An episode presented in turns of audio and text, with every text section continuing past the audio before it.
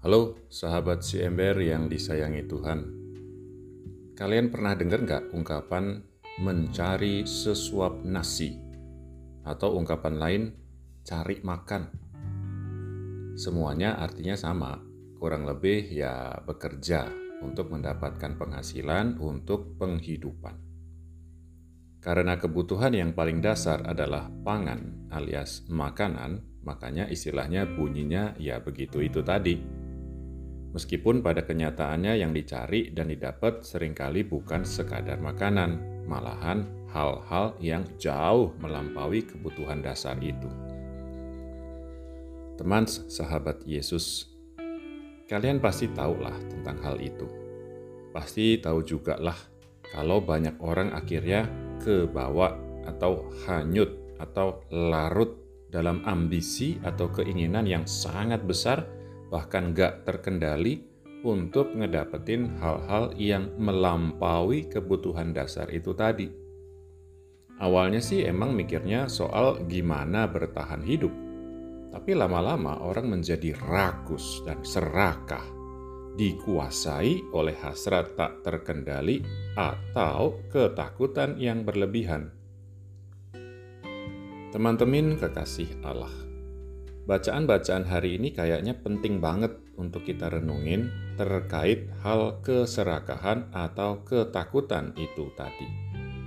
Nabi Yesaya bilang, kalau Tuhan akan menyediakan bagi segala bangsa perjamuan dengan makanan yang berlimpah dan anggur yang luar biasa lezat.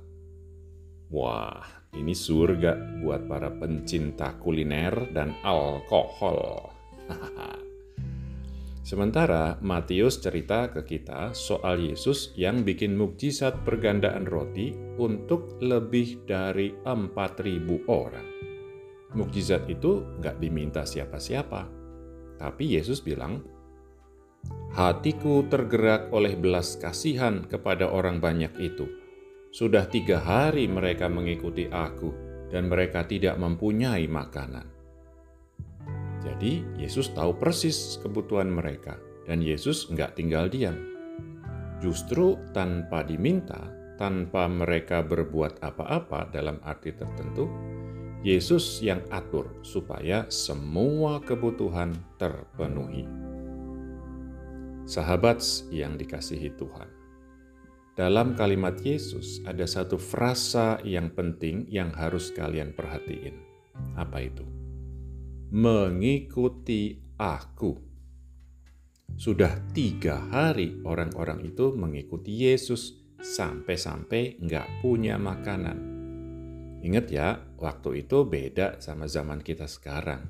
Mereka ngikutin Yesus ke mana-mana dengan jalan kaki, bukan naik kendaraan nggak ada tempat nginep, nggak ada GoFood, GrabFood, atau Shopee Food pula. Jadi bisa dibayangin susahnya. Tapi karena mereka mengikuti aku alias mengikuti Yesus, maka Yesus pelihara mereka. Yesus jamin, Yesus atur, Yesus penuhi, cukupi kebutuhan mereka. Bahkan sampai ada lebihnya. Sis and Bros, murid-murid Yesus yang terberkati. Jadi ingat ya, kalian gak usah serakah dan gak perlu takut. Jangan juga kalian kerja kayak setan atau kayak apalah namanya sampai gak wajar, gak masuk akal, gak manusiawi lagi. Hal yang paling penting dan mendasar adalah mengikuti Yesus. Yesus akan jamin dan atur pemenuhan kebutuhanmu. Bukan berarti diam-diam aja, apalagi males-malesan gak kerja. Usaha dan kerja keras gak bisa ditawar. Tapi yang utama adalah mengikuti Yesus. Itu berarti harus selalu ada waktu buat Tuhan, ada waktu untuk sesama. Harus tetap mengasihi Tuhan dan melakukan perbuatan kasih untuk sesama dan pekerjaan apa pun yang kita lakuin, itu kita lakuin untuk menghayati iman kita, untuk bersyukur kepadanya dan memuliakan namanya.